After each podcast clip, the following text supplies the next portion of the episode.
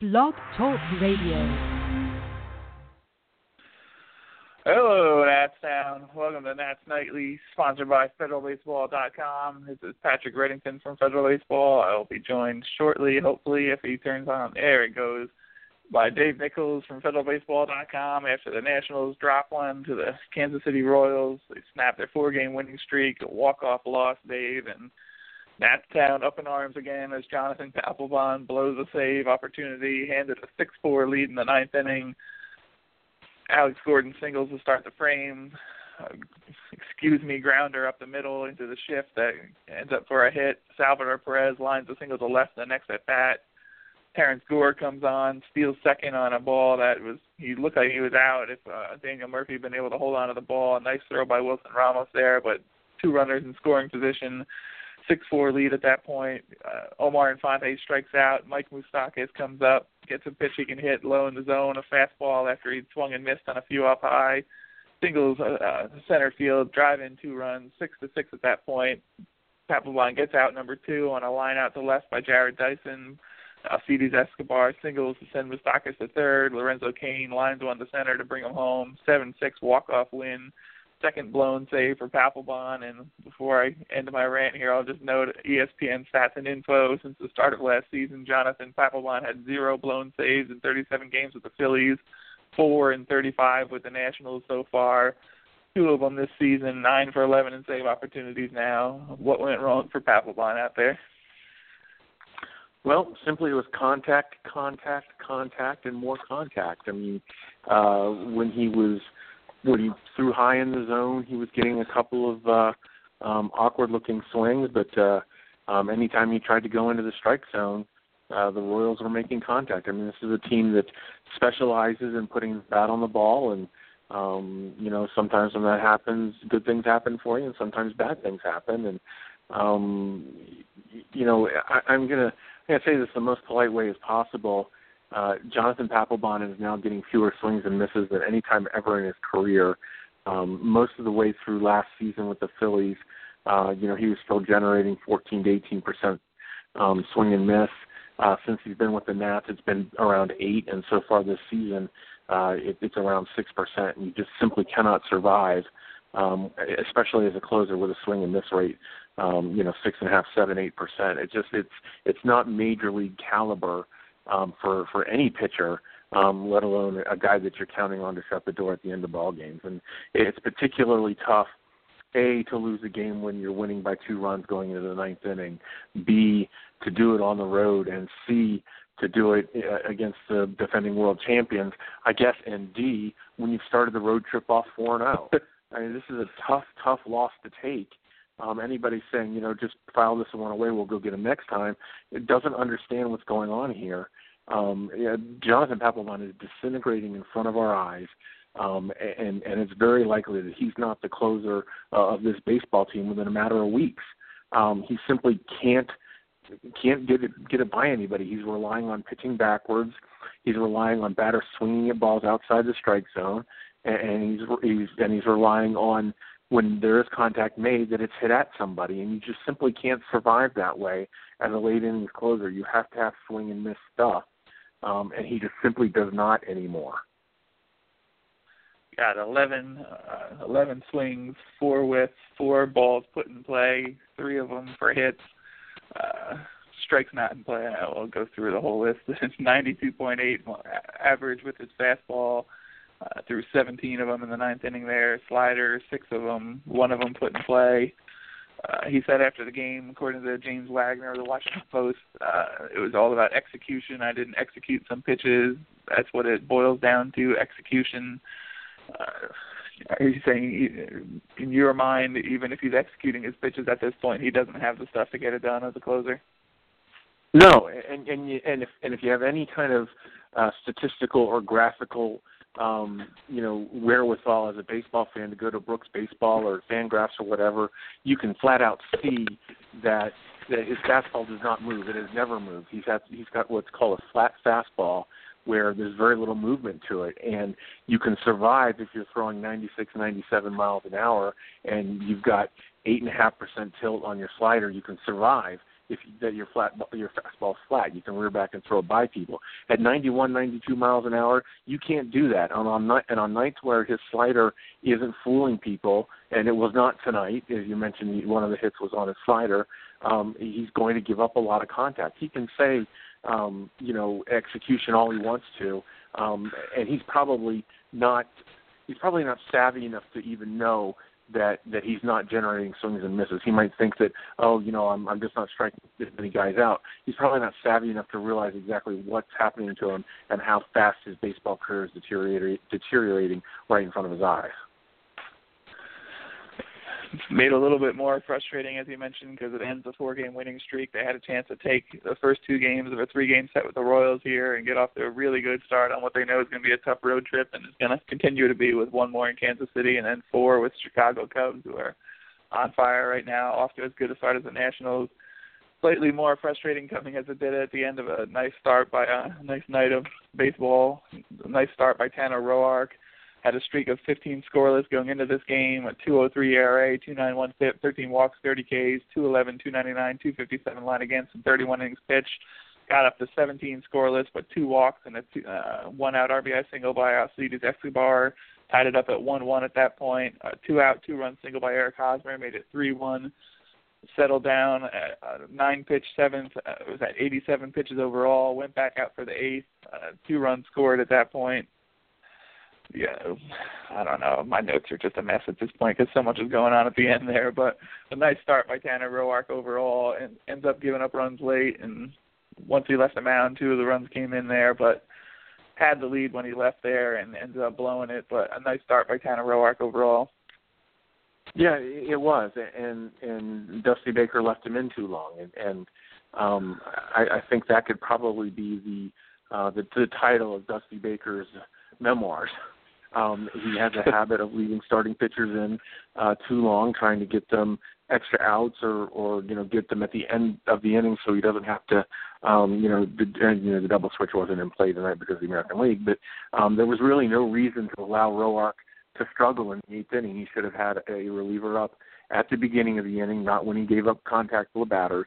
Um, the first signs of trouble, he should have yanked him. But again, you know, uh, Dusty Baker left him in too long, and, and he gave up more contact, and then um, and then you have to rely on your reliever to be perfect. Um, you know, a, a, ground ball brought a run in, and, and that's going to happen um, when they couldn't when they couldn't turn the double play. So, um, you know, this is a case where uh, Roark's line should have been better than it was because, as I said before, Dusty Baker left him in too long. Nats were down three to one in the sixth. They rallied to tie it up. Ryan Zimmerman, Jayson Werth single. Zim goes first to third. Uh, Wilson Ramos hit a fly ball to right field. Jarrod Dyson misplayed it horribly there. What, what a comical misplay. Uh, probably not for him, but for everyone else watching it, really uh, misplayed it into a ground rule double at that point. Two to three to three. Um, at that point, Jayson Werth later hit a home run. Wilson Ramos had three hits on the night in his return to the lineup. Ryan Zimmerman had a good night at the plate. Anthony Rendon hit his first home run of the year, and I think it was his first home run in uh Andrew Simon of MLB.com noted first home run in 191 plate appearances before he got his first one of the year.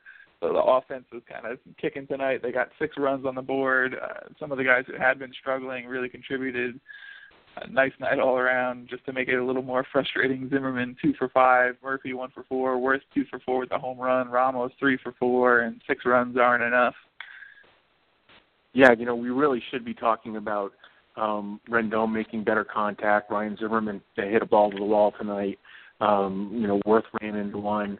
Uh, Ramos a, a couple of hits on his return. Obviously the the circus play out there in right field notwithstanding, but. uh um, you know that that's the problem when when you blow a, a blow a win in the ninth inning is that's all that anybody wants to talk about, all that anybody's going to concentrate on. Um, but it really is important to see uh, Rendon starting to hit the ball with a little bit more authority. As Zimmerman uh, obviously picking it up, that that's a good sign because he's as critical to the Nats' success as anyone.